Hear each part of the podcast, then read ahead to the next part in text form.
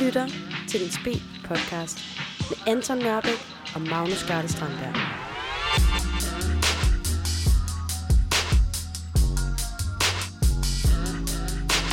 Jamen, øh, ni hao, og velkommen til fjerde episode af En Spe. Jeg hedder Magnus Garde Strandberg, og som altid sidder min partner in crime ved siden af mig, Anton Nørbæk. Hej hej. Og i dag, Anton, der er vi jo øh, smuttet ud af de vante rammer. Fuldstændig, altså vanvittigt setup, vi kører her. Og, øh, og vi har også en, en vanvittig gæst med faktisk, hvis vi, skal, hvis vi selv skal sige det. Det er nemlig stand-up-komiker Mads de Krak. Velkommen til. Mange tak. Kan du ikke bare lige sådan helt til at starte med bare lige forklare, hvor er det, vi er henne? Hvad er det for et sted? Hvad er det, har det Vi for betydning, det her er sted? jo på Comedy Zoo inde i øh, København. Øh, Danmarks øh, ældste stand-up scene, tror jeg nok. Okay. Stadigvæk der. Og ja, her hvor alle øh, dem, man kender som de store folk inden for stand-up i Danmark, er startet. Har Comedy Zoo en sådan speciel plads i dit hjerte? Nej, nej, det er det ikke. Men jeg elsker at optræde, og det er en af de klart bedste steder at optræde. Øh, og det er en af de eneste, øh, hvis ikke det eneste, der kan kalde sig sådan en comedy-klub, som kun øh, har stand-up comedy. Okay, men øh, så har jeg bare sådan et helt simpelt spørgsmål til dig. Hvem er Mads de Krak i dag? I dag er ja. Mads de Krak, øh, uha. Jamen, jeg er øh, stand-up-komiker og laver en masse stand-up. Og så er jeg øh, lærervikar på, en, øh, på min gamle folkeskole. Ah, fedt. ja, nej. Øh, øh, men øh, altså, hvis øh, vi skal snakke podcast, så tror jeg, at det I helst vil høre om, er, at øh, jeg er Mads Krak stand-up-komiker, som øh, er ude og optræde hver uge og elsker at stå på scenen og underholde folk med øh, mine løjeligheder. Ja. Jeg vil sige, det er ikke helt forkert, eller det er ikke helt rigtigt, når du siger, at vi kun vil høre om stand up fordi jeg synes også, det er interessant at høre om livet som, som lærervikar. Jeg har også Ja. selv eksperimenteret med netop det, Ah, og det er, en, det er en vild ting. Altså, det, er det helt klart. Det er hårdt. Puha, jeg er træt. Ja, der må også, ja, præcis. Der, må, der, jeg tænker også, der er lidt grænser for, hvad du kan sige, sådan der, og sådan noget med, man har, man har jo tavshedspligt, har man ikke det? Det ved jeg ikke. Det ved jeg. Jeg har brugt det på scenen. så det håber jeg ikke. Og det, vi håber, at de ikke kommer efter dig Det kan godt være, øh, jeg skal tjekke op på det. ude i Tostrup Kommune. Ja. Nå, hvad hedder det? Øhm, Fedt, mand. Men, øh, men Mads, hvorfor, hvorfor, øh, hvorfor stand-up, og hvorfor i virkeligheden, hvorfor starter du, når du er så ung? Fordi at du er vel, som også derfor, jeg tænker, at mange ligesom kender dig, og grund til, at du er blevet sådan, altså en relativt stor ting, relativt stor personlighed, det er du netop, fordi du startede, da du var sådan noget, hvad, 14, 13 år eller sådan noget? Ja, og går 14 viralt med den der YouTube-video, øh, hvor du er, er det 14, ja, 14-15 år, og Jo, har fået er 500.000 views på den. Ja, det er rigtigt. Jamen, det var også ret vildt. Øh, jeg startede som, ja, de der 13-14 år med at, øh, altså det startede med, at jeg gik i, hvad, 7. 8. klasse, og jeg ville bare gerne være kendt. Øh, det motiv- motivation, det er at kende dit status. Ja, og, øh, det var det i hvert fald dengang. Øhm, og så øh, var jeg sådan noget TV3 casting, hvis I kender det. Ja. Hvor havde jeg en bror på, og så lige pludselig var der et program. Det er et ultraprogram, der søgte børn, der øh, gerne ville øh, være gode til noget, de aldrig havde prøvet før. Så det gik ligesom ud på, at man skulle øve sig nok, og så kunne man blive god til hvad som helst, hvis man var øvet sig nok. Og så valgte jeg så stand-up der, og jeg kom med i det der program, og det blev aldrig vist, fordi det var ikke så godt. Men øh, jeg fik lov til at prøve stand-up, og jeg fik øh, Hartmann, Thomas Hartmann, som mentor. Okay. Og så, øh, jeg fik lov til at optræde en gang, øh, og så synes jeg bare, det var fedt, og det der, når folk griner af noget, man har skrevet, det er simpelthen en dejlig følelse. Mm. Øhm, og så blev jeg bare ved derfra, selvom det der ultraprogram ikke blev til noget. Hvad kunne man ellers øh, eksperimentere med af professioner på den, øh, det program der? Eller var det bare stand-up? Fordi du siger, at Thomas Øh, Hartmann var inde over. Ja, altså jeg havde stand-up, og så var der to piger med. Den ene, hun skulle lave noget dans, okay. og så var der en stepper, step, stepdans også. Okay, wow, det er nogle Ja, vilde genre der. Ja, ja, det meget var niche. alt. øhm, så ej, det var ret, det var ret fedt. Øhm, jeg synes egentlig selv, det var et ret godt program, da jeg så det, men jeg har selvfølgelig måske heller ikke været den bedste kritiker, da jeg selv var med og var mm, 13 ja. år gammel. Men altså i forhold til så meget andet, der bliver sendt på Ultra, kunne jeg forestille mig, det var... Som du selv nævner, så var du meget ung. Hvordan sådan, havde du med at stille dig op på en scene og stå og snakke til sådan en større forsamling? Altså første gang, eller de første mange gange, måske det første år, hvor man altså et naverag uden lige, ikke? fordi at det er bare øh, en mand og en mikrofon, og det kan bare, hvis ikke de griner, så er der bare ikke noget at gøre. Der er ikke nogen udvej. Og Nej. når du ikke har alle de der, i dag kan jeg måske gøre en masse andre ting, og ligesom joke på, at de ikke griner, det kunne havde jeg bare ikke lige øh, kompetencerne til Nej. dengang, vel? Nej. Så, så det, er, det var sindssygt nervepirrende at, Ja. ja. at starte med stand-up. Har du så haft sådan et hold omkring dig til ligesom at, at cope med nerverne og få det til at gøre det? Øh, Overhovedet ikke. Det er bare, altså hver mand for en selv, og så må man bare selv øh, deal med sine problems, øh, hvis man skal blive international. Der er også, altså sådan historisk set, er stand-up jo som genre, en, en genre, som øh, tager fat i nogle, måske nogle lidt voksne emner. Forstår du, hvad jeg mener? Ja, ja. Altså, og, og når man er 13 år, eller 14 år, nu kan jeg ikke huske, hvor gammel du var, da du startede, men, men Noget ja, hvordan kommer man ligesom ud over den ligesom, forhindring, at man ligesom skal appellere til nogle, nogle voksne mennesker i virkeligheden, Jo. som jo er jo gæsterne, der kommer herind på stue for eksempel, ikke? Altså en af de første råd, jeg fik der af, af Thomas Hartmann, det var, at øh, jeg skulle ikke snakke om politik og alt sådan noget, som jeg havde hørt i, i stand-up shows, som jeg Nej. havde set. Jeg skulle bare snakke om mig selv, fordi alle kunne relatere til det at være en 13-14-årig dreng. Det havde, Mm. eller ikke alle, men øh, langt de fleste havde været børn og kunne huske de der øh, ting med, at fuck forældre var irriterende og sådan Mm. noget, som jeg snakkede om i starten, ikke? Mm. Øh, og jeg kan huske meget kort efter det der program sluttede, så tænkte jeg, ej, det er ikke rigtigt, jeg skal også ud og lave noget med politik. Og det var øh, forfærdeligt. Der er ikke nogen, der gider at høre på. Så du har 14-årig. eksperimenteret med politiske emner i dine øh, shows? Ej, men det var ikke rigtig politik. Jeg var 14 år gammel, så det var sådan noget... Øh, er det ikke mærkeligt, at øh, venstre er til højre og sådan noget? Skolemælk. ja. øh, så det var ikke sådan rigtigt, men der er bare ikke nogen, der gider at høre på, at øh, en 14-årig dreng står og snakker om, øh, Nej. om politik. Dit første så sådan rigtig virale show, det man kan gå ind og finde på nettet, øh, hedder det... Hvad er det, det hedder? Undskyld. Nu Hvem er Mads de Krak? Hvem fanden er Mads Ja, de hvem Krak? fanden ja. er Mads de Krak? Øhm, det er jo så, hvor omdrejningspunktet handler om, om din afdøde mor. Ja. Hvilke sådan overvejelser øh, gør du der, fordi du er enormt ung, øh, om ligesom at tage det her emne op? Jamen, jeg gjorde mig egentlig ikke så mange overvejelser. Øh, måske skulle jeg have gjort mig lidt flere. Øh, jeg ved det ikke. Øh, altså, jeg havde bare lyst. Øh, der, kom, der sinds, sker sindssygt mange ting, når man øh, mister en, fandt jeg ud af. Og det kunne øh, min hjerne bare ikke kapere. Og så tænkte jeg... Altså, jeg begyndte at tænke comedy ret hurtigt, da der øh, opstod øh, de her mange mystiske ting, synes min øh, 15-årige hjerne. Øhm, og så er det jo bare som komiker, der snakker du tit om det, der sker. Og da, når du mister din mor i en alder af 15 år, så, altså, så er det bare det, der sker, og så er der ikke andet at snakke om. Øh, Har det været sådan en form for coping-mekanisme? Altså sådan øh, for at cope med din sorg? Eller hvordan synes, ser du Det kan man godt sige lidt, øh, uden jeg måske har været klar over det. Ikke? Mm. det var, der, bliver, der er hurtigt i 14 dage efter, øh, mistede min mor, er der jo fuld fart på, og man skal planlægge bisættelse, og mennesker omkring en hele tiden. Men så bagefter, øh, efter de der 14 dage, hvor der bare har været fuld fart på, så er det ligesom om, så bliver der bare helt tomt. Og så øh, føler man lidt, eller det føler jeg lidt, at så skulle vi øh, bare videre nu, og så skulle vi glemme det, og det kunne jeg ikke. Øh, så jeg tog det med på scenen, i stedet for at huske hende ligesom der, og havde hende med i det der, øh, i, i, i min stand-up, i stedet for.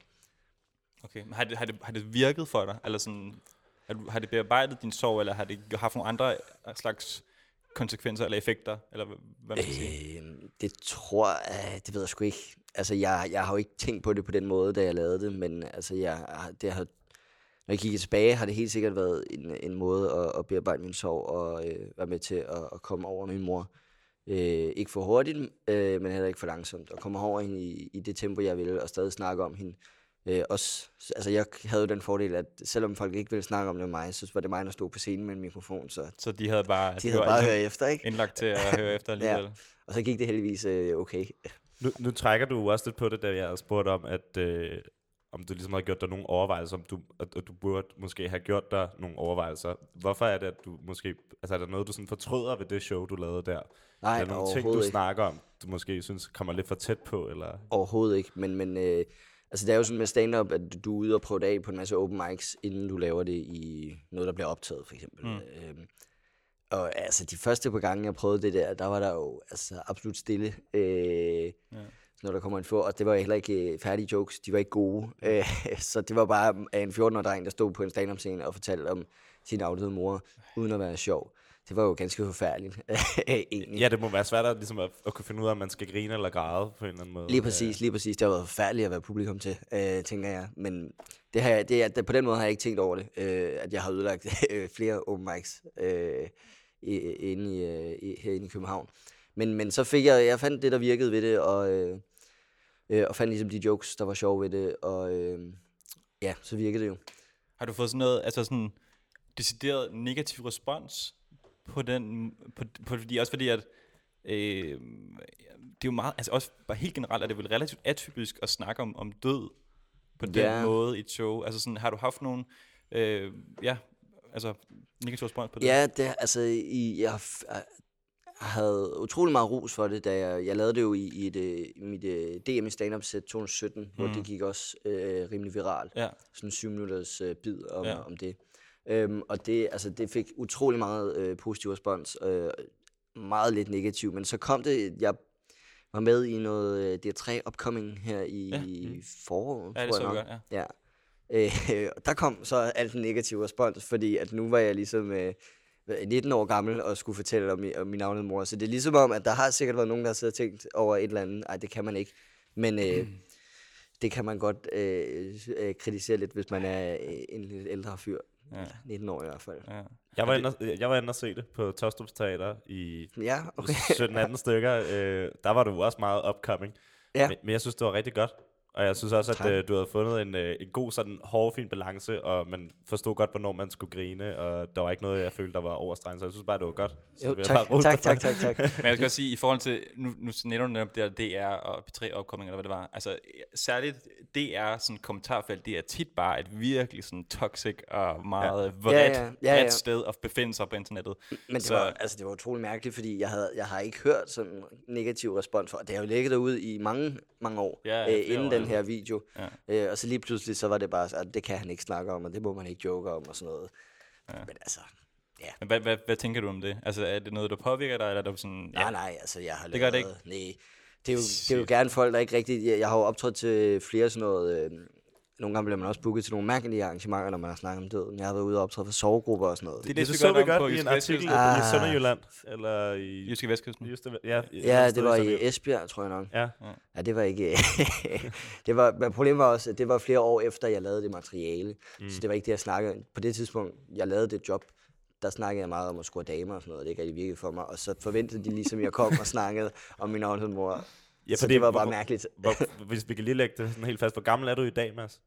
19 år. 19 år Okay. gammel. Så der, det var alligevel et, et, et godt stykke tid siden, du lavede dit, dit gamle materiale. Ja, ja, lige præcis. Men optrådte du så med det, eller optrådte du med det nye? Det, man skulle damer? Øh, Jeg blev nødt til at op som nye, for jeg kunne simpelthen ikke huske øh, det gamle materiale. så der sad, altså, jeg kom ud til arrangøren bagefter, og der var sådan, at det var ikke lige det, vi havde regnet med. Jeg sagde, nej, det var heller ikke lige det, jeg havde regnet med.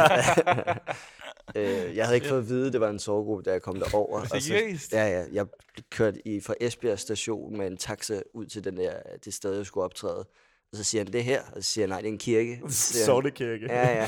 Fuck, det var forfærdeligt. Ej, hvor Men vi endte så med, altså jeg fik den glimrende idé, at okay, hvis vi lige skulle snakke lidt om sorg, så kan vi lave en spørgerunde ind til mig, og det skulle jeg heller aldrig have gjort. Ej. det var sådan nogle sindssyge spørgsmål, der kom. Hvad Det, blev du spurgt om? jeg tror, det første spørgsmål var noget, eller det var noget med, at hun havde været i en trafikulykke, og hendes, for, hendes vens forældre, eller sådan et eller andet, øh, havde mistet deres søn i en trafikulykke. Okay. Så hver gang, at øh, hendes vens forældre kiggede på hende, så øh, så de ligesom øh, den søn for hende. Det var jo ikke Så noget, jeg havde til det? noget som helst til. Ej, hvor sindssygt. Den er lidt svær i hvert fald at snakke om, tænker Ja, jeg. lige præcis. Specielt når man har stået og snakket om at miste sin mødom, og Ja, ja, hvad du ja, ellers ja, har lige stået og snakket om dine shows. Jamen, det var forfærdeligt, men altså, det gik. Vi kom Hvilke, hvilke slags, ligesom, nu, det synes jeg er mange eksempler, det der, men har du sådan andre eksempler på noget, du er kommet ud til, hvor der bare har været, hvor det har været totalt, altså mismatch, eller hvor det er gået fuldstændig grueligt galt, eller sådan et eller andet, hvor du har oplevelser med optræde, hvor det har bare været, ja, en ikke god oplevelse. Uh, mange. uh, ja, altså, jeg har haft et, et par job. Jeg havde også uh, i, i Jylland, Hedensted, tror jeg det var, hvor at... Uh, Det er bare et sted, man ikke lige kender, ikke? Ja, lige præcis. En lang tur, og så øh, kommer jeg derover. Jeg havde min manager med, fordi at øh, han, han havde lige læst øh, sådan jobbeskrivelsen, øh, beskrivelsen om, hvad det var, vi skulle over til. Og han tænkte, der er noget galt. Æ, så jeg tager lige med, og så kommer vi derover, øh, og ganske rigtigt, så sidder der 10 børn i øh, verdens største gymnastiksal. Og er det børn, børn? Det var børn. Altså var sådan noget 5. 6. klasse, ikke? Okay. ja. Og altså, stand-up skal jo gerne være sådan lidt intimt og hyggeligt, og jo tættere rum, øh, jo, jo tættere vi kan samles, jo, jo bedre bliver stemningen bare. Ja. Men det var verdens største gymnastiksal. Jeg har aldrig set en så stor gymnastiksal. Og så sidder de der 10 børn, og de sidder bare og venter på, at jeg laver den joke med pikvar. Ja. og altså, fuck, det var... Og så bagefter, så arrangøren, han var... De havde booket mig en halv time stand-up, og så skulle jeg være der 10 minutter efter, så børnene kunne tage billeder med mig. Men det havde været så akavet at lave de halv, den halve time, for jeg havde bare stået og snakket til de her børn, og de havde bare stået og kigget. Ej. Så da han kommer, jeg siger tak, og så tænker jeg, at vi tager billederne ud bagefter. Og så kommer ham arrangøren ligesom og river mig i armen og siger, hey, så kommer vi op på scenen og tager billeder. Og der var ikke nogen børn, der ville have billeder, Ej. fordi at det var ikke havde at gå op på scenen.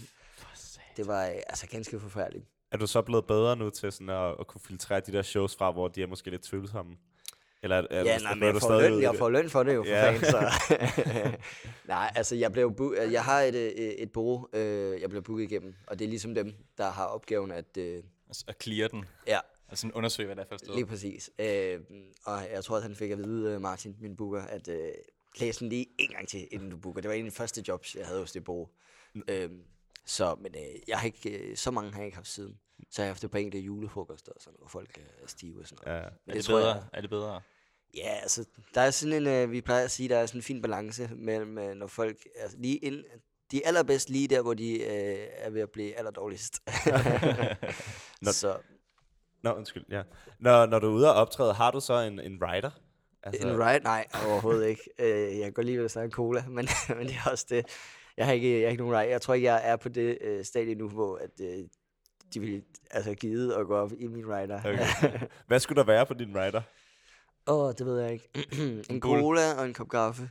Okay. Det er det. Det tror jeg faktisk også godt, vi kan, kan ordne til Det dag, tror jeg godt, vi kan ordne. Vi kan ordne det. Ah, jeg, har, jeg, har lige, jeg har lige opfyldt spørgsmål i forhold til det tidligere, som du sagde, at, nu, at du arbejder som lærervikar, og det er lidt noget andet. Men altså, også fordi jeg kan trække lidt på min egen erfaring, det der med, at jeg synes nogle gange godt, at jeg kan komme hjem og fortælle sådan nogle fucked up historier fra, fra der, hvor jeg også arbejder, også på en folkeskole.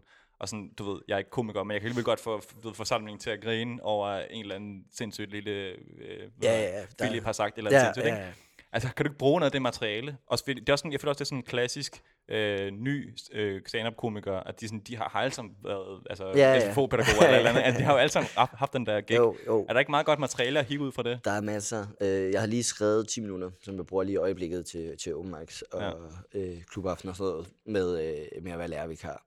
Det, Ja. der, der sker bare nogle sindssygt børn er syge. Børn er syge i hovedet, Altså, ja. fuck, jeg hader børn. Det, er, det, det finder man jo ud af, når man bliver lærervikar, at fuck, børn er irriterende. Altså, børn er virkelig irriterende. Har du nogle, øh, en hurtig, øh, den bedste anekdote fra, fra en, en tid inde i 2C eller eller andet? Og, jamen, det er jo tit sådan noget, øh, de har jo set mig på YouTube jo. De ved jo, at jeg ham Ja, komikeren, ikke? Øh, men de synes ikke, jeg er sjov. Det, det, det har de øh, udtrykt et par gange. Nej, jeg ved ikke. De er bare irriterende. Altså, jeg havde på et tidspunkt, øh, jeg skulle spille et spil i 3. klasse med i Danmarksspillet eller sådan noget. Øh, hvor at, øh, der, er, lige- der kommer ind og siger det her, der er ligesom ikke rigtig nogen, der gider at spille med en af eleverne, og så siger jeg, "Jamen, det er ikke noget problem, vi spiller bare sammen. Og så finder jeg ret hurtigt, hvorfor det er, at der ikke er nogen, der gider at spille sammen. Han er simpelthen pisse irriterende. altså, øhm, og så var, ja, han var bedre end mig til det her spil, og altså, han var meget tæt på at vinde. Jeg begyndte at snyde, så han vandt ikke, men, men, men Okay, øh, vi spiller lige et stykke musik, øh, for lige at bryde snakken lidt op, og øh, øh, så du skal bare læne tilbage og, og nyde nummeret. Hvad skal, hvad skal vi høre, Magnus, for det er dig, der starter? Jamen, jeg vil godt høre en ny uh, Mac DeMarco-sang fra i fredags. Har han Der hedder Moving Man. Sammen. Han har lavet den sammen med en, der hedder MYD. Og den har sådan en meget karakteristisk uh, fløjtelyd, som jeg synes, man skal lægge mærke til. Uh, jeg synes, den er ret fed og ret energisk. Godt. der kan også være, at der er nogen, der synes, den er irriterende, men uh, den kommer i hvert fald her. Cut. Her kommer øh, MYD og Mac DeMarco med Moving Men.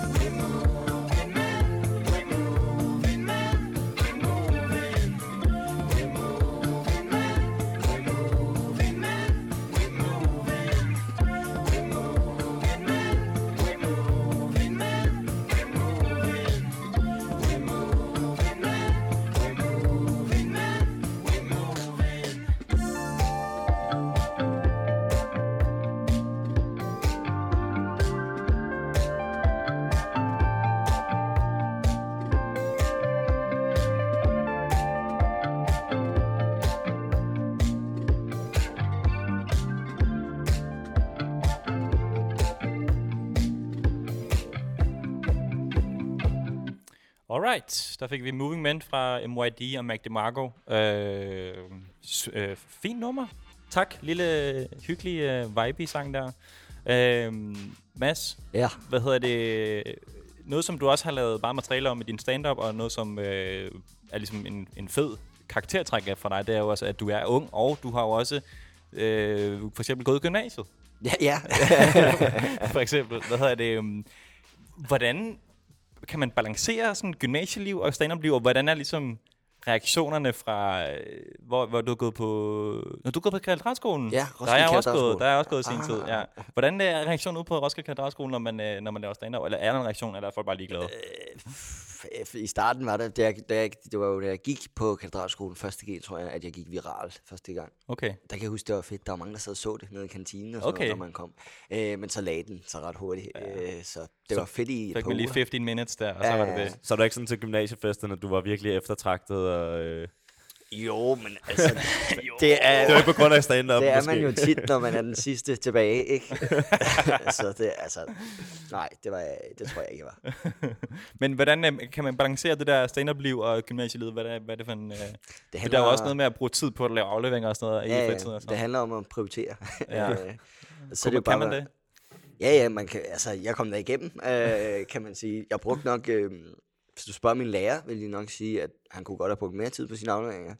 Øh, men der valgte jeg så bare at, at optræde mere og bruge tid på det. Okay. Øhm, men altså, jeg, jeg gjorde det sådan, så at jeg havde lige præcis det fravær, jeg måtte have, eller max måtte have, og øh, jeg fik lavet mine afleveringer sådan lige præcis til deadline, ikke? Så Okay. En time, inden okay. Vi skulle afleveres, ikke? Okay. Det er jo meget godt. Ja, ja. Så har du gjort det ligesom mange andre gymnasier, så det er ikke sådan Ja, helt ja, anderledes på den måde. lige præcis.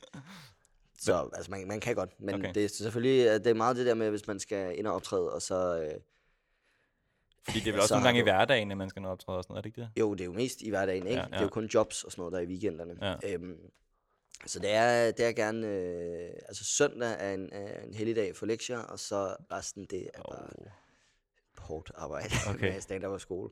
Er det så ikke også skønt, at du nu øh, har den byrde af ryggen, at du skal ligesom, Jo, jo, jo, jo, i din jo, skole, jo. og du kan fokusere 100% på din stand-up? For det, det tænker jeg vel, at, at det du gør lige nu, for du har sabbatår, ikke? Jo, altså jeg, jeg, planen er at, at tage et par år her, hvor at, øh, jeg optræder så meget som muligt, og øh, skriver så meget materiale som muligt, øhm, og så arbejder lidt ved siden af, ikke? Mm.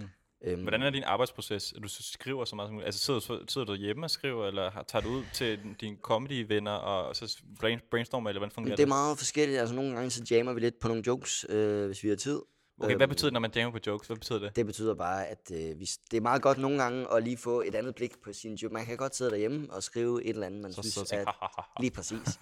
øh, og så kommer man ned på Comedy Zoo eller et eller andet sted og fortæller det, og så tænker man, puha, det synes de ikke var sjovt. Okay, Øh, og så er det meget godt lige at få et andet blik på det for en, der, der laver det samme, og øh, okay, som siger, "Jamen, hvad nu hvis du siger sådan her, eller sådan et eller andet. Ikke? okay. Så det er bare at jam materiale, altså det er at snakke om materialet. Ja, okay. Men er det ikke lidt uhyggeligt at tage sig? Så jeg, jeg tænker, det er sådan nogle open mics, du så ligesom prøver at, at bruge dit nye materiale på, Ja, og så prøver man af. folk griner øh, af det, ikke? Men er det ikke, er det ikke lidt sådan lidt nervepirrende at køre sådan en open mic der? Det er altid nervepirrende med, med nyt materiale i hvert fald. Øh, fordi at problemet er, at hvis det, man så går op og fortæller den første nye joke, og man så kan, den virker ikke, den her. så har man jo lyst til bare at gå tilbage til det gamle, man ved, puha, det her kan få dem til at grine. Gør det nogle det- gange det sådan på scenen spontant, og sådan hiver fat i et eller andet, en, laver en anden tradition videre, Ja, hiver ja. fat i en eller anden gammel, Ja, ja, ja. som du ved giver grin. Men det, altså, det er jo super dumt på en open mic, øh, fordi at det er bare der, du har tiden til at teste ja. og, og komme ud med noget, noget nyt materiale og sådan noget, ikke? Øhm, Kan det også sådan differentiere sig i forhold til, hvem der ligesom er i publikum? Altså kan det også ligesom have en effekt på, om en joke, hvordan en joke bliver modtaget? Ja, ja, 100 procent. 100 Ja. Ja. Altså, hvis det er... Altså, som sagt, jeg har lige lavet nogle jokes som nogle lærervikarer, og første gang jeg prøvede den, der sad der heldigvis fem lærervikarer på forreste række. De sidder bare. Ja, lige præcis. Altså, det, det var simpelthen det bedste for dem, ikke? Ja, okay. Øhm, og anden gang jeg lavede det, der virkede det ikke lige så godt, fordi det var stadig nyt materiale. Det virkede som nyt materiale burde, men Mm. der sad bare fem lærervikarer første gang. heldigvis. så, men altså ja, selvfølgelig, det kan, det kan, det, det kan betyde meget. Men jeg føler at egentlig, at alle har været lærervikar på nær mig. Altså alle mine venner har været lærervikar, Ja, ja. så jeg tror, det vil ramme alle bare, at Jeg, jeg tror, der noget. er, er nogle af dine venner der, der, der arbejder på... Øh, Jeg vil lige præcis, at Ja. jeg føler nærmest alle omkring mig har været lærervikarer, så, øh, så det skal nok blive godt, hvis det bare er noget materiale om det. utaknemmeligt job, kan jeg fortælle dig. Det er sindssygt job. Man burde ikke tage det. Altså, Nej. man burde finde på noget andet. Ja. Fordi folk, jeg føler også, at folk tager den sådan, fordi de tænker, om det kan jeg lige overskue. Det er ikke så svært, eller sådan, men det er bare fucking svært. Ja, men altså, der er mange ting, de der opgaver og sådan noget, jeg, jeg fatter det ikke. Altså, så skal man også lige pludselig få et eller andet 9. klasses pensum, som man måske ikke lige har styr på. ja, eller ja, eller andet, ikke? ja, ja. Nå, hvad hedder det? Tilbage til, til stand-up, og tilbage til stand-up-miljøet. Øh, også fordi, at, igen, den der med, at du er ung, den skal vi lige have snakket lidt mere om. Fordi, at, hvilke slags reaktioner møder du i miljøet, da du først starter, og de sådan tænker, okay, ham der, han er 14 år, hvad fuck laver han her? Eller tænker de, det er virkelig spændende det der, vi må hjælpe ham. Eller hvordan, hvordan har du opfattet det? Øh, jeg tror egentlig, de synes, det var fedt, at, øh, at man startede som så ung og sådan noget. Mm. Mm. Øh, det tror jeg ikke, det er noget problem med. Nej. Øh, jeg tror mere, det er sådan det der med, at øh, altså, du kan ikke være en del af den fede del af miljøet også. Jeg kan ikke og drikke stiv bagefter. Lige præcis, det Ja. kan man ikke. øh, og man kan ikke sidde og hænge bag. Det er jo sådan at du skal hjem, fordi du skal i skole i morgen, ikke? Ja, ja. Øh, sådan var det meget. sta- Altså, også de steder, vi optrådte nogle gange. Altså, Comedy Zoo er et fint sted og sådan noget, men øh, en af de open mics, der kørte i mange år, Den Glade Gris. Øh, Hvad, hvad er det? det er en bar. Øh, Det er en Manchester United bar. Nå. Ja, det er det vist også. Nå, det tror jeg, det ud, altså, ja. ja, øh, der kan jeg huske, første gang jeg skulle optræde der, der måtte jeg ikke komme ind, hvor at, øh, Mikkel Klintorius var vært, og han blev nødt til at komme ned og hente mig, og så skulle jeg, jeg skulle gå lige efter, jeg havde været på, ikke? altså, det var, det var crazy. Men øh, så der, er bare no, der var nogle af det, en del, øh, eller dele af miljøet, som jeg ikke lige kunne deltage i. Øhm, men altså, Men man kan sige, det måske også er et miljø for en 14-årig. Nej, skal overhovedet være ikke, backstage på overhovedet den ikke. glade gris, Nej, når man har spillet show. Eller, nej, altså på den anden side, så var jeg sådan den første 14, eller, eller min vennegruppe, der kunne komme ind på en bar, ikke? Så Ja. det, på den måde var det meget fedt. Men øh, nej, der er der nogle ting, øh, altså jeg vil da ikke på den måde anbefale, altså en 14-årig at starte med stand-up. det behøver man ikke. Øh, det, jeg vil sige, det er fedt. Jeg har gjort det den dag i dag, for nu kan jeg flere ting som 19-årig. Men der er ikke noget problem i at vente, til du er 18-19 år, øh, hvis du gerne vil lave stand-up. Har du været sådan, følt dig lidt afskrækket over, hvordan måske jargonen var, eller netop det der med at tage på bar og sådan noget? Har det været sådan lidt... Nej, men man har bare følt at man ikke helt en del af det, man gerne vil være en del af, Ja, ikke? okay. Øh, så er det var meget sådan- fedt, at så er man her lige og optræde, så, så ja, det var så de 10 minutter, så er hjem igen. Ja. Så der er nogle, øh, altså du føler dig udenfor på en eller anden måde, øh, selvom du ikke bliver holdt udenfor, kan man sige. Ja. Det er bare sådan, det er, når man er 14. Men så snakker du, nu snakker du om fordele nu, men er der sådan nogle, eller undskyld, nu snakker du om ulemper, men er der sådan nogle fordele ved at have været ung? Altså har du sådan lidt, øh, altså, Altså det kommer jo så i dag. benefit of the doubt, eller hvad? Ja, jamen, det kan man sige, det kommer jo så nu her, øh, øh, til syne nu her, hvor, at, altså jeg kan jo, du lærer jo ting, når du står på scenen, øh, og jo mere du står på scenen, jo bedre bliver du. Og det, jeg har gjort det siden jeg var 14, det betyder bare, at jeg kan mere som 19-årig. Ja. Øh, og, altså sådan 18-19 år er meget normal alder, tror jeg, at starte Ja. med stand-up, ikke? Ja. Øh, så dem, der starter nu med stand-up, det er jo ligesom min alder, men der kan jeg bare allerede flere Mm. ting. Mm. Nu sidder vi jo i dag på Comedy Zoo, og ja. Ja. tak til Comedy Zoo, fordi vi møder det. Jeg skal ud til Comedy Zoo, kom ind og se noget stand-up. Det tror jeg, de vil være Det glade tror jeg, de vil være glade for.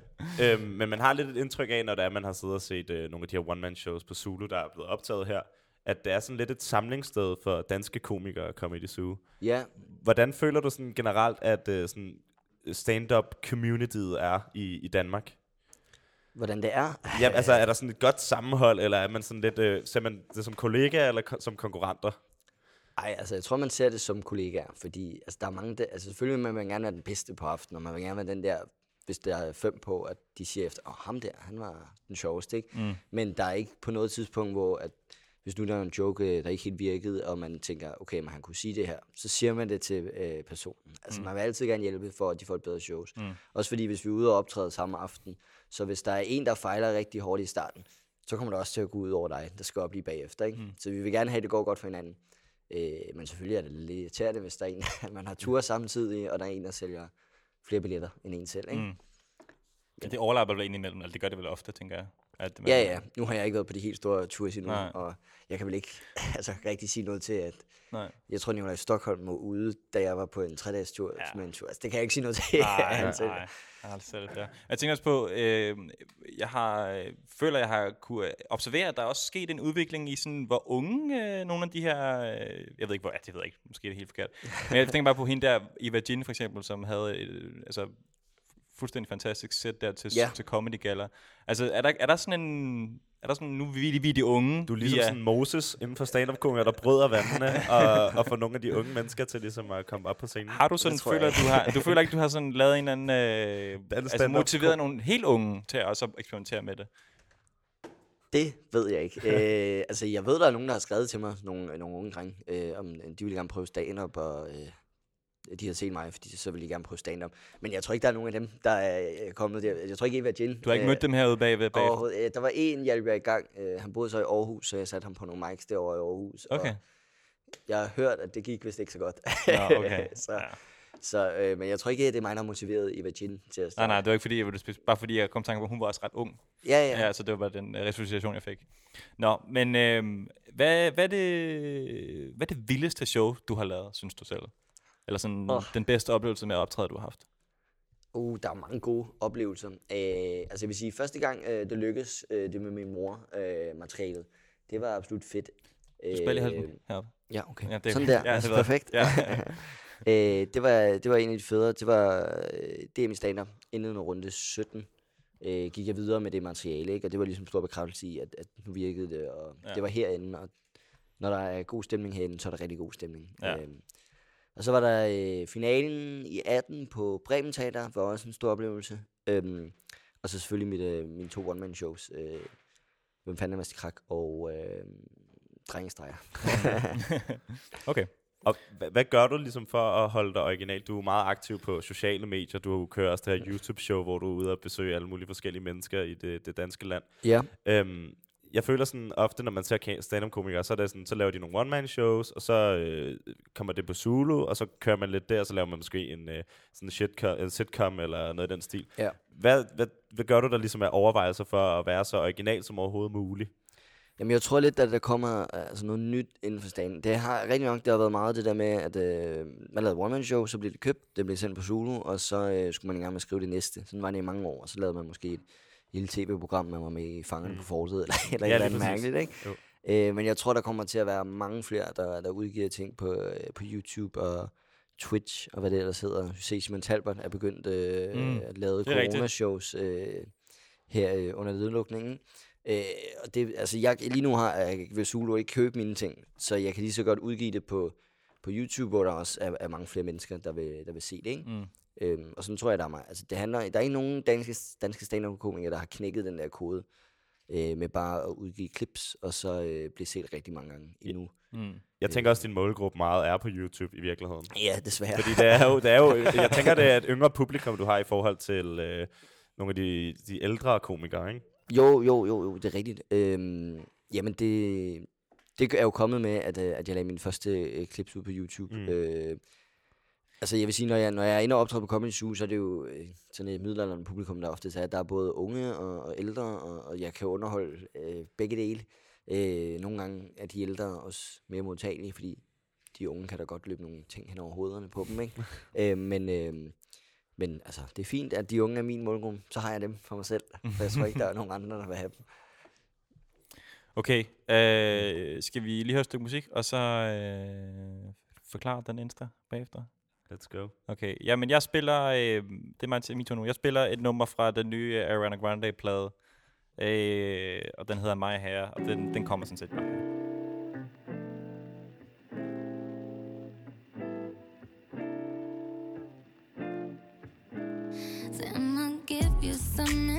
That you can't be scared to try. I want you to touch it softly, like the way you do my mind. You got body and it's smooth to touch the same way as my skin. But don't you be scared.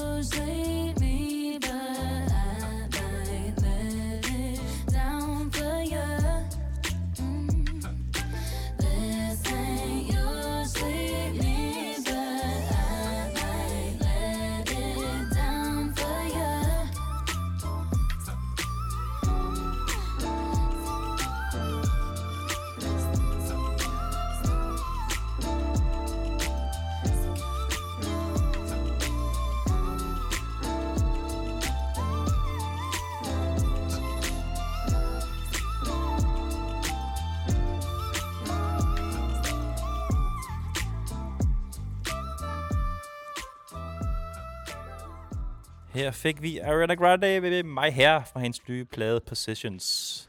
Var det ikke meget god outro øh, Jo, som, som? Mads sagde, det er et godt sådan, øh, lounge-nummer. Ja. øh, Mads, vi er nået til det Yes. yes. segment, som vi har planket en til en fra et øh, amerikansk, ins- eller ikke Instagram, YouTube talkshow, der hedder Hot Ones. Det hedder Ja. ja. Explain the Gram, og vi har bare oversat den direkte til, til dansk og kalder den Forklar den Insta. Ja. Så vi har lavet et øh, deep dive i din Instagram, i din Instagram, og har kigget efter nogle billeder, som vi godt vil have, at du lige kigger lidt på og forklare til, hvad der er, der sker her. Jeg Ja. har brug for lidt mere kontekst. Øh, og nu hiver jeg lige min mobil frem her fra gulvet. Øh, Altså, det kan jo blive spændende, fordi at mange af de billeder, der bliver lagt ud på min Instagram, det er min, øh, min meninger, der lægger dem ud. Jamen, Okay. det, vi havde nemlig også lidt svært ved at finde nogen, hvor det var sådan, hvor, hvor det ikke ligesom var sådan lidt, hvor det forklarede sig selv. Ja, ja, jamen, det ser jo utrolig flot ud, noget af det, ikke? For det er ikke mig, der laver det. Meget Okay. af det.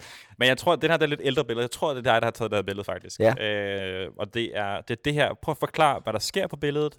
Øh, og, og måske en, caption. en historie øh, med det. Har du ikke, det har du ikke set det billede før? Mads, han øh, sammen Nå, nu. jamen øh, det er jo faktisk øh, lige dernede. Øh, Ja. Det er backstage på Comedy Zoo. Og det er øh, Fuglendorf og Tornhøj, der står der. Øhm, jamen, vi har jo lavet et show øh, herinde på Comedy Zoo. Øhm, jeg har skrevet impro. Jeg tror, det har været en af, af impro-aftenerne. Øh, der var, øh, det, jeg tror, det stoppede nu. Men Kasper Nielsen, hvis I kender ham. Det gør I ikke, kan jeg se på jer. øh, øh, impro-skuespiller øh, havde sådan nogle impro-aftener, hvor vi øh, lavede nogle impro-lege. Øhm, og der er, er der, så er der publikum, ikke? Jo, jo, jo. Jamen, det bare fordi, jeg, tænker bare sådan noget. Ja, jamen, at fortsætte. ja, Ja. det er meget eller sådan noget øh, rundt på gulvet, hvis jeg har set det. Ja. Øh, nogle forskellige lege, hvor man får nogle ting fra publikum, og så skal man spille nogle scener ud for det. ja. Øh, det gjorde vi herinde et par gange. Øh, Okay. Så det har nok været sådan en, øh, en aften. Hvad, prøv lige at forklare, hvad, hvad gør du så? Altså, har du impro? Hvad, hvad laver Jamen, det er meget forskelligt. Altså, vi, det, er nogle, det er jo sådan nogle forskellige lege. Uh, jeg kan huske, vi havde en leg, hvor at, uh, jeg var nede bagved, og så fandt uh, publikum et uh, erhverv til mig. Og så skulle jeg ligesom komme op, i, og vi skulle spille en scene, og så igennem den scene skulle jeg finde ud af, hvad det var, jeg arbejdede med. Okay. Øhm, og så blev det ret sjovt, fordi så jeg kan ikke finde ud af det. Jeg kunne Okay. ikke finde ud af, hvad erhverv jeg, jeg havde. Okay. Øhm, og så der var flere af sådan nogle lege. Der var noget med, at øh, vi fik en øh, tekst fra, øh, altså en sangtekst fra, fra publikum, øh, og vi måtte kun, vi spillede en scene, øh, men vi måtte kun sige de ting, øh, eller næste sætning i, i teksten. Øh, og så får vi en scene, jeg tror det var noget, eller øh, I midt i et flystyrt, og så fik jeg sangen øh, Sutten op for slap. Så det var det eneste, jeg kunne sige, ikke? Øh, så det er sådan nogle altså, sjove lege, det bliver bare øh, skægt øh, og fjollet. Øhm, men det er helt klart noget, øh, man skal se live, øh, Ja, okay, hvis ja. man har muligheden for det. Ja. Okay. Og du sidder jo med uh, Christian Fuglendorm, som man må sige er en af Danmarks absolut største komikere. Ja. Hvordan er det sådan... Det er nok derfor, jeg har taget billedet. Ja. Jamen, er, er det sådan intimiderende, når det er, man så sidder med en af de, de største? Øh, Øh, ja, altså i starten der skulle man vende sig til det. Jeg Mm. kan huske, allerførste gang jeg optrådte, var det både Brian Mørk og Torben Chris øh, på, og jeg var meget starstruck. Øhm, men, men det vender man sig til at, at, at, at møde øh, de mennesker. Så jeg bliver ikke som sådan starstruck mere, øhm, men man gør lige en... du er selv en stjerne. ja, ja, det kan vi godt sige. men man gør lige en ekstra øh, indsats øh, på scenen, når, når det er dem, der er der, ikke? Mm. Øhm, Hvad havde uh, Fuglendorf af kritik, da du kom ned fra scenen? Eller havde han noget overhovedet? Eller synes du bare, du var jeg mand? tror det ikke. Eller snakker han slet ikke til dig? Fuglendorf lever mange gange øh, i sin, øh, sin egen verden, øh, Okay. så det kan godt være, han slet ikke har hørt, øh, hvad jeg har sagt. Nå, okay. Øhm, Yes, jamen super duper. Altså lidt impro der, fed historie. Og så har vi et andet billede her. Øh, jeg ved godt, hvad det handler om, men jeg tænker godt, du kan forklare, hvad der sker her på billedet. Øh, ah, jamen, jeg var meget stolt, øh, i, men det, der, er jo- det er jo, jeg er en honk. Øh, prøv at det forklare, er- hvad det er for et arrangement Det der. er et repost, øh, jeg har lavet fra Roskilde Katedralskoles honk-kalender. Øh, de hver dag øh, i december øh, har de sådan en julekalender, hvor de... Øh, der kommer, øh, hvad er der, 24 drenge, øh, der kommer ind på den julekalender en hver dag, øh, og det er så en honk. Øh, og jeg blev jeg udvalgt til den 19. december, der blev jeg honk, og det var jeg meget begejstret over. Og jeg tror ikke, jeg var blevet valgt, hvis ikke det var fordi, at de havde muligheden øh, for at blive repostet på en profil med mere end, end, end 1000 følgere. øh, jeg tror, det var meget derfor. Men jeg var meget stolt over at være blevet honk, også fordi, at vi... Der var ikke nogen andre drenge i min klasse, der var blevet Uh. honk. Okay, så Hvad du er var det faktisk den Ja. lækreste i din klasse. Det var jeg overhovedet ikke, men, men, men det endte jeg jo med at blive. Hvad var det for en klasse? Hvad for en linje, du havde? Jeg havde samfundsfag i engelskab. Matt Bay. Ja, Ligesom Jamen, mig. det, er det, den havde alle. Spansk havde eller fransk eller men tysk. det er meget dem, der ikke rigtig øh, ved, Hvis man ikke lige ved, hvad de skal. Ja, ja, ikke? det er præcis. Ja, og så er det, synes jeg også, det er sjovt, du har lagt en definition op af en håndgær, øh, som er billede to. Det kan jeg godt lide. Det kan jeg godt lide. Det synes jeg også griner. Ja, Ja. Okay. Fået, nå, okay. Den har fået nogle kommentarer. Og så har vi også et, et, et sidste billede. Øh, du har fået lavet et, øh, et nummer, der hedder noget, jeg vil kalde storartet. Er det ikke noget, der oh, jo. hvad, hvad er det for en sang? Jamen, det var en dårlig idé. Øh, vi, vi, øh, jeg kan ikke huske hvem, men vi havde, jeg, jeg tror faktisk, det var Jack Stein, der udkom med altså, verdens dårligste sang om, at han spillede Og, Fortnite. og hvem er, er Jack Style bare lige? Jack Style var jo ham, der gjorde, at jeg gik viral. Det er sådan Mm. en uh, teenage-bums fra Jylland, der sidder og kigger på nogle videoer, og så griner han af det. Og det er vildt mange, der ser. Uh, og han så en af mine videoer uh, for mange år siden, og den gik viral. Um, men han havde da så lavet en sang uh, om, at han spillede Fortnite meget. Og det var simpelthen altså, den dårligste sang, jeg nogensinde har hørt. Men den var blevet hørt altså absurd mange gange.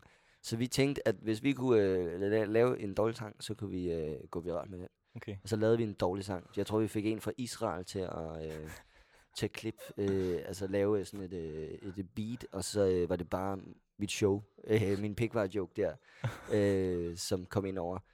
Altså virkelig en, en, en, en elendig sang, men jeg tror endda, den er blevet hørt sådan noget 50.000 gange, måske 30.000 på, øh, på YouTube. Forfærdeligt for de 30.000 mennesker. Er det, den, det er noget, jeg kalder storartet. Ja, Vi prøver lige at høre lidt af den, øh, hvis det er okay med nu dig, Mads. mister I alle jeres lyttere. Vi prøver lige at høre lidt af den. Den kommer her. Den er noget, jeg kalder storartet fra Mastekrak.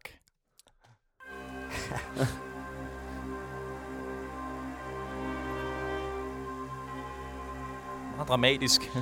Ja, ja, men det var... Jamen, altså, det problemet var også, det var ham fra Israel, der skulle klippe det.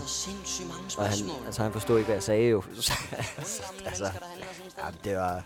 Jeg tror, det er sådan en uofficiel regel, at man skal over 80 lige er lige ved at dø for at handle i delikatessen, altså. Nu har man en glad gammel mand her den anden dag og sådan lidt, øh, hey, hvor kommer jeg slags fra? Hey, det ved jeg ikke. Prøv at kigge i haden en gang, altså. Vi har, jo- altså, vi har sådan en kæmpe fiskeboks dernede i delikatessen. Der er en milliard fisk i den her boks. Kommer der et minimum. drop på et tidspunkt? Ja, ja, jeg tror, det kommer omkring øh, til går øh, pikvar. Jeg skal lige høre det her droppet. Det er helt klart lagt, det er det altså. Det er det altså. Nej, jeg tror, det kommer nu. Det det altså. Det det altså. Put your fucking hands up!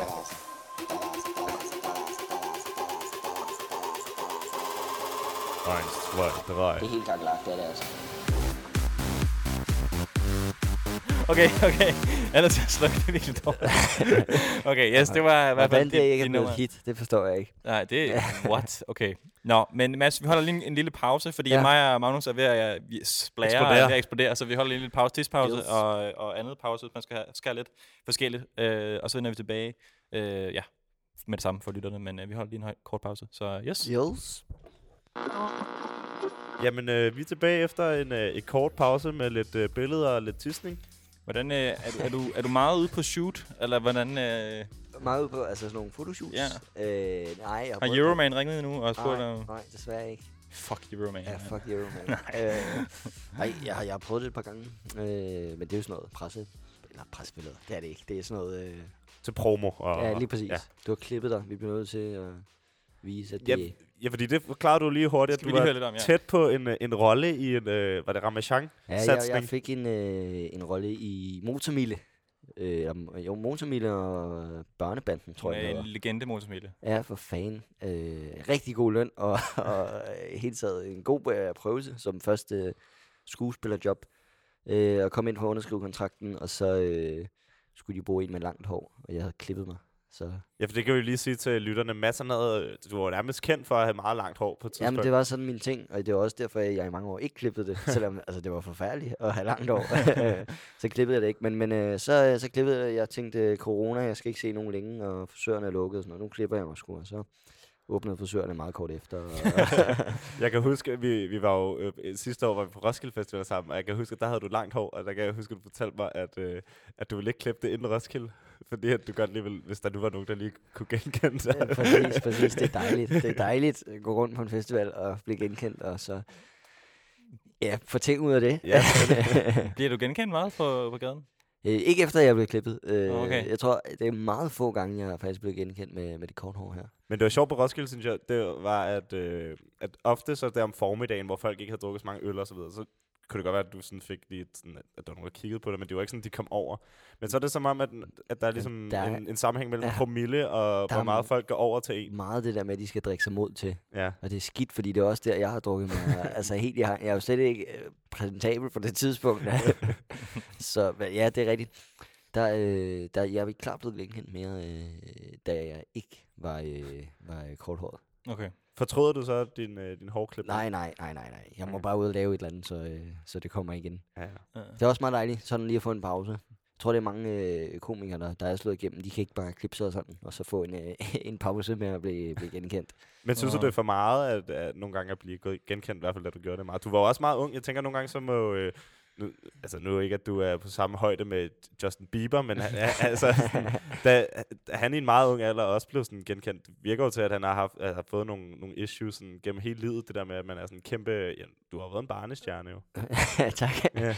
Ja, men altså, jo, det er jo mest sjovt, men øh, der er der selvfølgelig nogle situationer, hvor man ikke vil... Det er jo tit sådan noget, når man, når man er sammen med venner og sådan noget, så kan man hurtigt... Øh, der kan man godt håndtere det. Øh, også fordi, så kigger folk ikke mærkeligt. Øh, Mm. Men når jeg står alene nede på Nørreport, og der lige pludselig en, der råber, ej, du ham der, Masti Krak, så tænker man, nej, jeg ikke, gå væk, Ja. jeg vil ikke. Også fordi man skal stå der 20 minutter efter med de der mennesker, der prøver at google, hvem fanden er ham der, Masti Krak?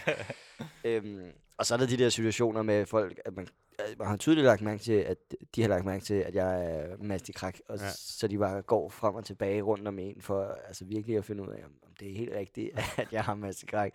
Og mig, der står som om, jeg ved ikke, at de har genkendt mig. Mm. Altså dem, der ikke kommer hen og siger noget, men bare altså, kigger øh, alt for meget på en. Øhm, men nej, det er fedt, at, at, at folk øh, har set det, jeg har lavet, og, og genkender mig og, og sådan. Øhm, og det der er fedt på en Roskilde Festival, hvor man er, altså, har fået mange gratis ting ud af det, øh, når folk er stive. Så det er meget dejligt. Okay, nu skal vi snakke om, om lidt noget andet. Øh, er der nogen, øh, jeg har egentlig bare et simpelt spørgsmål. Hvem har betydet for dig, for, for dig og din udvikling mest som komiker? Uh, det er et godt spørgsmål. Jeg ved, altså Thomas Hartmann var jo som sagt min mentor øh, i starten, øh, øh, og hjalp mig med de helt, helt basale ting, sådan noget som øh, øh, så lige mikrofonstativet ud til siden, fordi så kan folk se dig på scenen, og øh, det har altid undret mig over. Hvad, hvad er det ligesom, hvad er det for en ligesom psykologisk øvelse, det er, det der med at sætte, sætte tid ud? Jamen, det er bare sådan en, øh, en ting, så er vi i gang, nu det nu. Øh, Ja. Det starter, og så er det også bare, altså det er sindssygt irriterende, hvis man går rundt, og man går ind foran et øh, mikrofonstativ hele tiden Ja, øh, for publikum. Øh, så, så ud til siden med det. okay. Øhm, og, øh, ja, han lærte mig helt basalt at skrive jokes med, med punchlines og øh, setup, øh, øh, og lærte mig øh, ja, de ting. Og så er jeg, jeg ved ikke, hvem der har... Så er det vel øh, familie og sådan noget, der har støttet, og min far, der har kørt land og rig rundt for at, øh, eller egentlig bare mest til København, for at, øh, øh, at jeg kunne optræde, da jeg var helt ung. Øhm, øh, og tog med ind og se rigtig mange shows, hvor jeg snakkede om det samme og det samme og det samme øh, de første mange gange. Ikke? Øhm, at, at han gad det, det, det har da nok betydet, at jeg kunne blive ved. Mm. Så der var jo den der ting med, at jeg var 14, og du måtte ikke tage S-toget efter klokken det er det. Så øh, Okay. Skud til Bjarne. skud til Bjarne, ja. Okay, har du, har du nogle sådan øh, forbilleder inden for komik, som du sådan tænker, "F- ham der eller hende der er bare, det er sådan, hvis jeg kan lave noget, der tangerer til at være lige så sjovt og lige så godt som det, så, så vil jeg dø lykkelig, eller? Ja, øh, nej, det tror jeg ikke, jeg har. Øh, jeg tror, at man skal passe på med det der med at, at have forbilleder, når man laver stand fordi at man ikke kommer til at kopiere øh, stilen mm. og sådan noget, at man, at man skal være sin egen, ikke? Øhm, men altså, jeg har da helt 100% siddet til et øh, Simon Talbot show og et show med Jonas Bang og kigget og tænkt, den scene og alle de her glade publikummer, der vil jeg rigtig gerne stå nu. Mm. Så hvis du lige kunne give mig fem minutter nu, øh, Jonas Bang, så ville det være fint. Øh, men jeg har ikke som sådan et forbillede, hvor jeg siger, det der, det skal jeg bare lave. Mm. Du har ikke en favorit komiker? Øh, det ved jeg ikke. Ikke rigtig. Altså, jeg, jeg nyder... Altså, jeg vil sige, en af de bedste danske stand-up shows, jeg har set, det er Simon Talbots Make øh, Denmark Great Again. Mm. Øh, og efter det er jeg blevet helt vild med, med, med Simon. Ja. Men han er også god. Han er, Han er meget, sådan, dygtig. meget animeret, ikke? Meget sådan, Jo, jo. øh, Altså, totalt modsat af, af mig. Ja, er det meget kan man stille. sige Øhm, Det er meget sjovt. Ja. Øh, hvad med amerikanske komikere? Er der nogen der, som du sådan øh, hiver inspiration fra? Ja, øh, jeg ved ikke, om jeg hiver inspiration, men, Men jeg nyder er at se, se stand-up, øh, også øh, amerikansk komikere. Ja. Dave Chappelle og øh, øh, Ricky Gervais er helt vild med. Mm. Øh, især Ricky Gervais. Øh, Altså bare Britte, men ja. ja. Nå, for fanden, de snakker engelsk jo. øh, men hans øh, Humanity Show, Mm, det er godt øh, show. der ligger på Netflix, det er... Det har jeg set et par gange. Jeg synes bare, det er fedt, han, øh, nu bliver sådan lidt nørdet, men jeg synes bare, det er fedt, han har den der ateist-vinkel på alting. Lige som- præcis. Det kommer altid ind på en eller anden måde i hans materiale. Det synes Mm. jeg er Ja. vildt sjovt. Uh, det er sådan noget, man kan relatere til i hvert fald, ikke? Jo. Uh, men, men Mads, hvad, hvad, hvad er ambitionen med, med din stand-up-karriere? Er, er det, ser du dig selv lave det her resten af livet, eller hvordan, hvad tænker du om det? Det håber jeg da. Øh, men det kræver jo selvfølgelig, at, øh, at øh, jeg får et, øh, hvad skal man sige, et, altså får publikum nok til at kunne øh, sælge store sale og, og bliver booket nok til private arrangementer og sådan noget. Så det, altså nu har jeg de her par sabbatår. Jeg ved ikke, hvor mange det ender med. Øh, hvor jeg, Tag fem. Ja, jamen det kan godt være, det bliver noget af den stil. Du er også ung. Altså, altså jeg har jo havde mange sabbatår, før jeg begyndte at lave noget mere seriøst igen. ja, ja, og så sidder vi her nu. Øh, Nej, men for fanden, altså... Øh, lige nu er ambitionen at lave en masse stand-up og håbe, at det, det giver øh, nogle forskellige muligheder. Øhm, og så gribe de muligheder. Og øh, ambitionen er at kunne leve øh, fuldt ud af stand-up og ja, ikke behøver at være lærervikar og, og sådan nogle mærkelige ting ved siden af. Har du så nogle ting i pipeline nu, som du tænker, det her det er, det er det, hvor jeg får et endnu større gennembrud, end jeg allerede har fået? Nej, altså det er jo sådan lidt... Nej, altså der kommer nogle muligheder, jo mere du er ude og optræde og sådan noget. Øhm, Er det, der giver mest? øh, og, I forhold til for eksempel at lave øh, virale klip på YouTube? Ja, det, ja, det er lidt svært. Jeg har ikke helt luret YouTube endnu, fordi nogle gange... Øh, altså, Du er ret aktiv derinde. Du har også en serie og sådan noget. Ja, og lige præcis. Men som så ikke sprang i luften, ligesom, ligesom meget af, det andet øh, har gjort. Øhm, så det, det er lidt svært at finde ud af, hvad fanden øh, folk de gerne vil have, og hvad de gerne vil se. Øhm, jeg prøver stadig at finde ud af det. Altså nu, øh, vi, vi tænkte, at det var noget med stand-up, de gerne ville se, og så lavede vi en YouTube-serie, hvor jeg lavede stand-up, og, Mm. Og så er den ikke helt blevet set så mange gange, øh, som vi håbede på. Så altså, det prøver vi at finde ud af, og så øh, hvis vi kunne gå viralt der igen, er det selvfølgelig en stor fordel, øh, og vil give mange flere muligheder, mange flere jobs. Men ellers så er det sådan noget med at komme ud på open mics og hænge i miljøet. Det giver, øh, kan give nogle øh, forskellige øh, muligheder for tv-spots, ikke? Mm. Altså, øh, mm. Så ja, Hvad med for eksempel, øh, nu, nu, er du, øh, nu bor du tæt på København, og det København er scene der. Har du også sådan har været ude i andre steder, i Aarhus for eksempel, og, og prøvet den af derovre og sådan noget også? ja altså der er, i forhold til open mics, er det sådan Aarhus, Odense og København, ikke? Ja. Øhm, jeg er klart mest i København, men jeg har da været øh, et par gange i, øh, i Odense og Aarhus. Er der forskel på publikummet? Nej, ikke som sådan. Nej, okay, men du kan godt være, der var en eller anden humor, som var Øh, specielt Ja, stærk. man kan sige, at København, Aarhus, Odense har det der med øh, open mics. Det er meget... Øh, altså, det er jo sådan studiebyer alle sammen. Ja, og der er unge mennesker. Ja, det er meget unge mennesker. Mm. Øhm, så, men altså, jeg har da stået i Give og tænkt, der er mange gamle mennesker her. så, ja, men øh, jeg tror ikke, der er det der geografiske øh, forskel. Okay, Ikke mere i hvert fald. Ikke noget, jeg har oplevet. okay. Interessant. Øh, nu er vi nået til det indslag, hvor vi kigger lidt øh, på dine øh, Spotify-stats. Et af de faste segmenter Mm. her i uh, det, det her foretagende, mig Anton har Så kørende. skal jeg finde den her Så hvis du øh, vil være så venlig at hive din mobiltelefon frem, og så lige, jeg ved ikke om den er logget ud, altså lige prøve at logge ind igen. Så vil lige kigge om, hvad, hvad, hvad hører Mads til krak egentlig? For det, det er det, alle jeg ved folk... ikke, om, om jeg skal være nervøs for det her. Men, øh, der vi sidder kigger. Vi kigger, uh, Spotify Stats er en hjemmeside, som, som har, ligesom man hvert år får den der, uh, det har du hørt i år. Så 2020 rap, Men tror den, jeg, den kører bare ligesom ja. øh, statisk. Den er der hele tiden. Mm. Øh, Mhm. Og skal vi lige prøve at se all time her. Hvad er de tracks, du har hørt mest all time? Godt, den skal lige lave den gang. Okay, øh, jeg kan se, en, der er en tendens her. Der er noget Minds, der ligger øh, helt op. Ah. Hvor, er du klar? Har du kigget på den? Sådan, er du, Nej. hvad, er det, hvad er det bud på den sang, du har hørt allermest? Nu siger du Minds. Øh, Ja, det, det kan jeg så afsløre der. Hvad for en Minds-sang har du hørt allermest? Så må det være alle skuffer over tid. Det er korrekt. Ja. Det, er, Det din- det er din all-time mest lyttede sang. Oh, Det er et godt nummer. Ja, Du er Minds-fan. jeg kan godt lide Minds. Jeg Ja. blev faktisk uh, Minds-fan uh, på uh, Roskilde Festival 18. Uh, Det er ligesom jeg, mig. Jeg, i, det var faktisk nogle af, af dine venner, af nogle af mine brors venner, der skulle ned og se en Minds-koncert. Mm. Øh, og så gik jeg bare med, og så lige pludselig var der nogle piger, vi, vi mødte, og så, så, så blev jeg der jo, og så øh, Ja. var det bare mega fedt. Da Ja. de spillede på Orange. Ja. Ja. Sindssygt god koncert. Jeg var, jeg var i pitten til den koncert, og havde ikke set Minds live før, og havde, havde hørt deres musik, men var ikke sådan en stor fan. Jeg var totalt solgt. Ja, jeg var lige præcis. totalt solgt. Jamen, Altså. jeg synes også, det var totalt, altså jeg har altid tænkt på mig som sådan totalt underligt og mærkelige tekster og sådan noget, men Det er Knud, som er død og sådan noget. ja, Altså, lige jeg, what? præcis. Men efter den koncert, der er jeg blevet øh, 100% fan.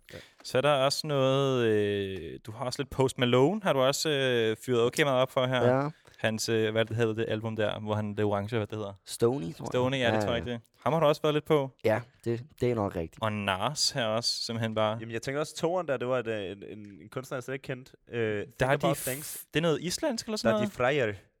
Frejer. det, det er det ikke, for det er Hvad ikke. hedder den? Den hedder Think About Things. Nå, jamen det var faktisk, øh, det var den der islandske gruppe, der vandt øh, det islandske melodikum eller sådan noget. Okay. så den Den, den blev meget populær, den sang. Den er Okay. super god, Okay, faktisk. ja, den skud, skud ud. Ja. Øh, og så er der noget subtrakt her, samfa. Øh, ja, der er mange, mange Skal spændende vi ting. prøve at hoppe over til kunstneren måske? Ja, jeg skal vi lige prøve at se her kunstnere. Øh, Og du, øh, vi kan jo lige sige, du kører jo den private browser på din, øh, på din iPhone. Er, er der en grund til det, at du kører private browser? Ja, ja, for fanden. der er nogle ting, der ikke skal, der skal ses. Godt. Nummer et kunstner, det er Post Malone. Aha. Og så Minds, og så Drake. Det er altid Drake. Er Drake er nærmest på alles. Ja. Altså, Jamen, han har også bare lavet så meget. Han har erfaret, ikke? Vi gider ikke at snakke mere om Drake i den der podcast. Frank Ocean, Travis Scott ligger også lidt højt op. Og Weekenden og Noah Carter. Og sådan, der, der er nogle meget øh, prominente navne her. Jeg vidste slet Øh, ikke, at det var, jeg var bange for, at det ville blive sådan noget. Du har hørt meget Lone Kellermann. Skal vi lige prøve at se for nylig, fordi det er også interessant. Hvad går du og hører lige for tiden? Øh, De sidste fire uger. De sidste fire uger, den skal lige løbe det her en gang. Bum, bum, bum. Det kunne den ikke. Prøv lige igen. Du har simpelthen ikke lyttet til noget i de sidste fire uger. Du var okay, der var Der er den. noget Annika Åkær her. Pop. Pop. Er hun, ikke, hun er også komiker, er hun ikke det? Ja, hun er, altså hun er fortæller meget, når hun øh, er ude og optræde. Hun er vel musiker. Ja. Øhm, Okay, men hun lavede øh, en ny sang her for ikke så længe siden, der hed... Øh, ja, den hed så Pop. den hedder Pop. Øh, Og noget i parentes. jeg kunne øh, bare godt lide øh, sætningen og patter, det er fredag øh, i sangen. Nå, okay. Nå, men der er lidt forskelligt her. Øh, jeg ved ikke, hvad vi skal spille. Skal vi spille... Øh, Vi kan også lade det være op til Mads, hvis han har et, Ja. øh, et musikønske. også et lampes, lampeskærm. Ben det er et ældre nummer, men det er også et godt nummer. Nå. Øh, hvad, hvad, har du noget, du kunne tænke Den dig? har jeg hørt. Ja, Nå, det er de okay. sidste fire uger har du. Øh, jamen, noget, så har- lad os da høre øh, øh, alle... Øh, jamen, så skal I sgu da høre den der islandske der. Jamen, det, Det kan jeg jeg faktisk godt tænke. mig. der er de fejrer. Ja, Den skal jeg ligesom, jeg kan finde her på... Øh, det kan jeg nok godt. den er super kendt, troede jeg. About things. Det kan være, fordi jeg ikke lige er helt så dybt inde i... Øh, i Melodi Så det er simpelthen et, øh, et øh, Eurovision Da, da de frejer. Det er de frejer. Vi prøver at høre den her. Den kommer her. Den hedder øh, Think About Things fra Da de frejer. Baby, I can't wait to know. Believe me, I'll always be there. So.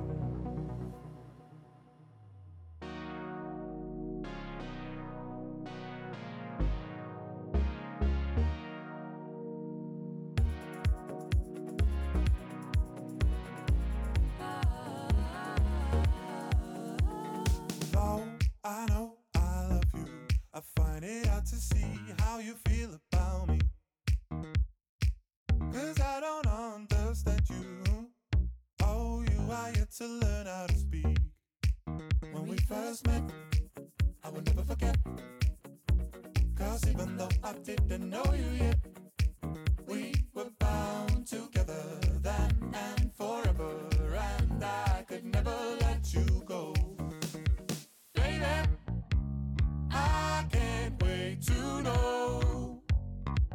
What do you think about things? Believe me, I will always be there so you can tell me anything and I'll listen.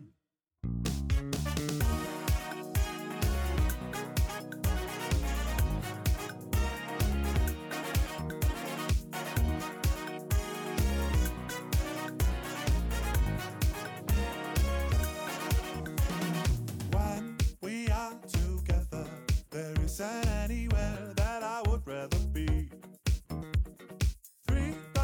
of a feather.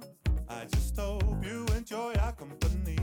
It's been some time, and though hard to define, as if the stars have started to align. We are bound together now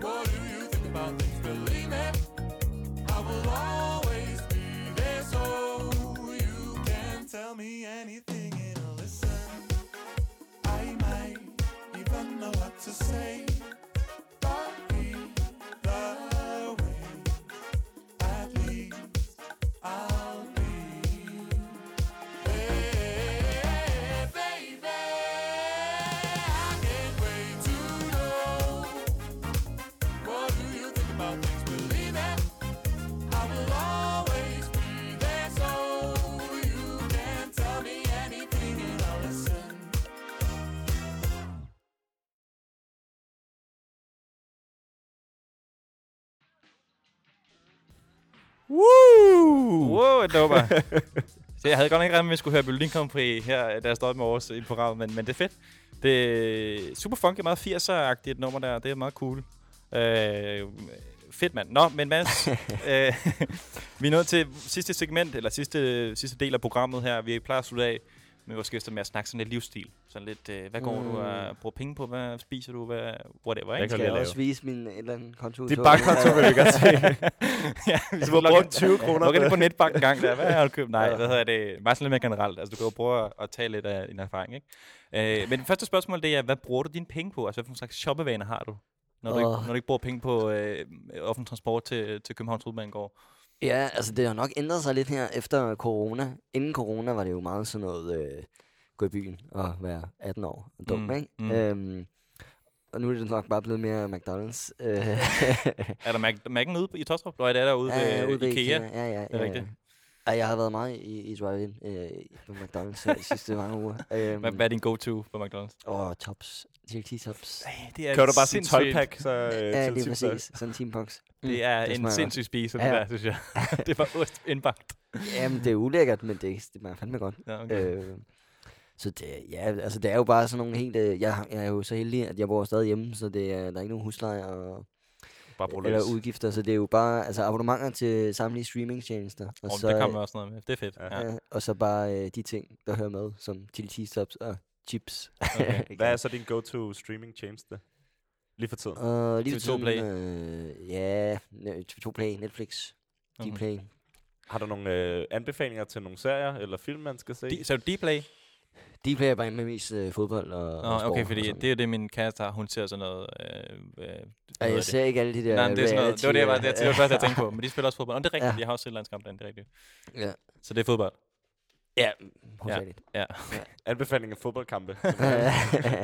har, du, har du noget, du ser, som øh, du gerne vil... øh, altså lige nu er jeg i gang med at se Modern Family igen. Okay. Øh, det har jeg set mange gange. Hvem er den sjoveste i Modern Family? Den sjoveste, øh, det er jo nok øh, Phil Dunphy. Han er lidt sjov. Han er lidt sjov. Okay, hvad hedder det? Vi har også sådan et spørgsmål, som vi plejer at vende tilbage til, fordi vi prøver ligesom at, at finde en anden konklusion på det her spørgsmål. Men der er Øh, lidt et twist i dag. der er lidt et twist i dag. Masser fra t- Tostrup Ja. og bor stadig i Tostrup, som du selv sagde, Yes. øh, derhjemme. Så vi kunne godt tænke os at vide, hvor får man den bedste burger i, i Tostrup eller i København? Du må selv vælge, ligesom, øh, hvor, hvor du vil vælge fra. Den bedste bøg. Jeg tror kun, du kan få shawarma i Tostrup. øh, jeg ved ikke engang. Altså, jeg tror er lige før, jeg vil sige, at det eneste burgersted, der er i Tostrup, det er vel øh, McDonald's. altså, Det er den bedste, man kan få. Ja, det- er der et meget lavt niveau. ja. øhm, København. Øh, ja, det ved jeg sgu ikke. Så det, øhm, der ligger den der Jo, Jo, Jo, Ja, Jo Burger. Burger. Jo. Burger. Den, den smager meget godt. Mm. Der har Shams jo arbejdet vores tidligere gæst i sin tid. Aha. En Altså, sham special snakker special, om, den øh, den om. er ikke på menukortet, og Ja. den er gratis. Åbenbart. Oh, okay, tak. nu skal du bare, det skal du ikke begynde at spørge om, så Nej. uh, bliver du smidt ud, tror jeg. oh, okay. Nej, hvad hedder det? Okay, så, så Jo Burger, det er din uh, go-to. Men den ligger også ret tæt på her. Relativt. Ja, Der Der ligger ligger mange øh, i København. ja. Øh, men, men det er en rigtig god kæde. Mm. Det, de har også været på Roskilde nogle år og sådan noget, der, der har jeg også været ude at spise. Ja. Alright, men øh, så har vi et andet spørgsmål, der hedder, øh, du har, sådan, du har for eksempel fri en fredag, du skal ikke op, du er ikke blevet kaldt ind fredag morgen øh, ude på Tostrup øh, Nej, nej. Folkeskole, eller hvad den hedder. Ja. Øh, øh, du har du ved, hele tiden, hele dagen så er frit for dig selv. Du skal ikke, øh, skal ikke nå noget. Hvad, hvad gør du? Hvad gør du? Hvad, hvad bruger du din det dag på? ulovligt at spørge en 19 dreng om det? øh, jamen altså... Jamen, jeg, gør, jeg, jeg tror, det jeg gør, er, at jeg gør i- ingenting sådan rigtigt. Jeg ligger, bliver bare liggende i sengen. Mm. Og, ja. Gør, hvad man gør. ja, det er præcis.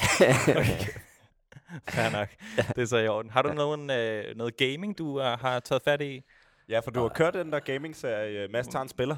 som er en Ja, ja. genial titel til en Jo, tak. gaming-serie? Ja. tak. Jamen altså, det var jo en serie, der viste, øh, hvor dårlig jeg var til at spille spil, egentlig. Hvor jeg inviterede en masse komikere ind øh, og spillede spil, og jeg var dårlig, og de var dårlige. Øh, og så synes vi, det var sjovt. Okay. Øhm, men øh, nej, jeg, jeg, har ikke, jeg, jeg har spillet, det jeg spiller mest, eller har spillet mest, det er FIFA. okay. Øh, jeg køber det hver år, og bliver meget skuffet over, at jeg ikke er bedre end den det, samme jeg er. bane hver år. Ja, ja, ja lige præcis. øhm, så ja, altså, jeg spiller ikke øh, øh, så mange af, af sådan nogle spil. Jeg kan bedre lide et brætspil. Du er heller ikke på sådan CSGO eller LoL? Nej, nej, eller, jamen, jeg kan slet ikke følge med. Alt det der med, så skal man kigge den ene vej med manden og skyde på den ene knap og sådan noget. Jeg kan slet ikke følge med. Så du er ikke vokset op med gaming? Nej, altså jeg har aldrig rigtig blevet inviteret til sådan nogle LAN parties og sådan noget, for jeg er simpelthen for dårlig. Altså, jeg synes, vi kan godt arrangere en LAN party os tre. Altså, ja, vi må kunne finde på et eller andet. Jamen, eller også bliver- os fem. Jeg ved ikke, om vi er med på den. Vi bliver skuffet. det gør jeg. Okay. Øh, ja, og så det sidste spørgsmål, Mads. Øh, jeg ved ikke, om det er et dumt spørgsmål, men, men nu, når der ikke er corona, nu er der corona, øh, desværre. Men, øh, Det kan også godt være nu, når der er corona. Man kan jo stadig godt tage lidt ud. ja, ja, ja, men hvor, hvor tager du ud henne? Hvor tager du ud og giver den gas? Hvor kan man finde dig? hvor kan man finde dig på floor, hvor du bare er i gang med at lave ormen og bare... eller, Hvis du nogensinde finder mig der, så må du godt ringe til min far. øh, jamen altså, øh, nu gik jeg jo i skole i, i Roskilde, Roskilde Katedralskole, og der var det jo meget, øh, inden øh, corona, og sådan noget, der var det øh, da- dansebar. Ej. Åha. Kæft, man var meget på dansebar. den har vi alle tre været på. Ja. Så, ja. ja. Men ellers, øh, altså, jeg, kan, jeg er mest bare øh, et bar menneske, tror jeg. Det har jeg fundet ud af. Jeg kan sagt, godt lide bare at sidde ned og drikke en øl. Hvor, hvor går du hen så? Oha, der er jo forskellige øh, steder. Vi har Citizen Cocktailbar, lækker øh, sidekær strøget. Hyggeligt sted. Gode Mm. drinks. Mm. Lidt dyrt, tror jeg nok. og øh, ellers så hvis man skal lave den der kombination, så er stereo bar jo god. Der Mm. kan man sidde ned. Det kan jeg godt lide. Mm. Steder, hvor man kan sidde ned og så Okay. kigge på folk, der danser. Så du er ikke så meget til at danse. Nej, for helvede, jeg hader. Jeg synes, det er så akavet, det der med... go-to move. Nej, jeg køber altid for mange ting, fordi jeg synes, det er akavet det der. Hvis man ikke har noget at drikke, og man ikke har lyst til at danse, så står man jo bare hen i hjørnet og kigger. Det er jo den evige altså, plage ved at tage i byen. Det er jo det der med, at man, man aldrig, føler sig aldrig fuld nok og modig nok til at ramme floor. Lige præcis. Men Og så dør man bare til sidst. nej, ellers så, ellers så sidder du bare og drikker dig så meget mod til, at du bare bliver standardstiv til sidst. Ja, ja, præcis. ja, ja. præcis. Og så vågner du næste morgen og kigger på kontoen og tænker, okay, hold kæft noget lort. Ej, jeg vil sige, jeg vil sige, den der dansebar der, det er virkelig, jeg har lyst til at nærmest at lave en, en, en modkampagne. til Mod det sted, dansebar? For det er, det er et fucked up sted. er der jeg, kan sted. virkelig Men man skal stadig opleve det jo. det. Nej, det skal man Jo, ikke. det skal man lidt. ikke. Det skal man lidt. Men det er sådan en Roskilde-ting, fordi at også fordi, det, altså, der er så, så er der nogen, der tager til København, ikke? Men, men det overgår man alligevel ikke rigtigt, når det kommer til Nej, stykket. altså jeg kommer jo, jeg kom jo for, øh, altså jeg boede jo, eller jeg bor i Tostrup, det gør jeg også, da jeg gik i gymnasiet. Ikke? Hvorfor er jeg så så egentlig gået på gymnasiet i Roskilde? det var fordi, at Tostrup ikke lige, øh, det har ikke så godt ry, i okay. hvert fald. Øh, Og Jeg, det, jeg fik jo ret høj min, fraværsprocent, har det ikke det? jo, det tænker jeg. Ja. Min storebror gik på, på Højtostrup Gymnasium og sagde, hvad, du skal ikke vælge Højtostrup Gymnasium. Okay, fair nok. Så, øh, så det blev Roskilde Katedralskole, for jeg havde nogle venner, der skulle dernede alligevel. Øhm, men det er det der med, når, du, når, når jeg boede så i Torstrup, og de boede i Roskilde, og sagde, skal vi ikke tage i København? Det var jo lige så let for mig, som at tage til Roskilde, men så skulle jeg tage i byen alene. Blev stemningen ret hurtigt. Ja, Øh, ja. så Ja, tager man på lækkert. dansebar. Yes. Men øh, ja, det er et fucked up sted. Ja. Det er et fucked up sted. Øh, Mads, øh, vi har ikke mere øh, flere ting, vi gerne vil snakke med dig om. Hvis du har noget, du gerne lige vil plukke for, et eller andet, du skal ud og spille, eller ikke spille optræde, eller noget på nettet, du, man skal se, som du har lavet. Har du noget, du gerne lige vil reklamere for her til sidst? Fordi Jamen, så har du taletid nu. Øh, okay. Øh, jamen, jeg har, jeg har jo kommet med den der YouTube-serie, som, øh, som vi lige snakkede om, øh, Master Krak Powerboy, Mm. mm. hvor jeg er ude og, og øh, besøge nogle forskellige øh, mennesker og roaster dem. Og hvem kan man øh, opleve? Øh, mig, og, og øh, så har jeg øh, Daniel Rasmussen, kørelærer for TV2's ugeserie. Ham der, griner sjovt. Ja, lige præcis. Ja, okay. okay. Og Tutte Grillbar er med, og Alpaca King er med. En masse, øh, Meget øh, farverige personer. lige præcis, en masse besynderlige øh, personligheder, som øh, er nemme at roaste.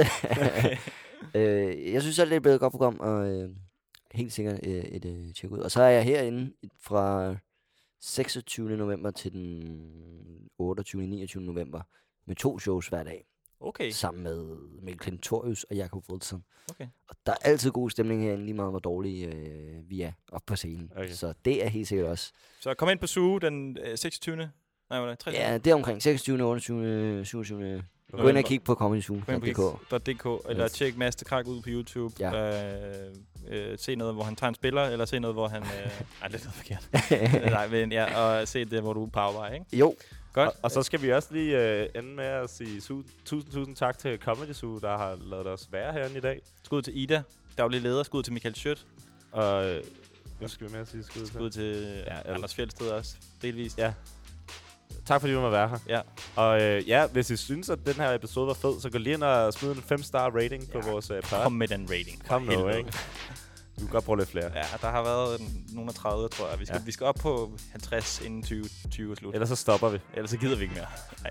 jeg vil ikke have skylden for hvis det ikke. Men øh, i hvert fald tusind tak, Mads, fordi du gad være med. Jamen det var så lidt. Hyggeligt. Okay. Der er meget tomt herinde, der ikke er... yes.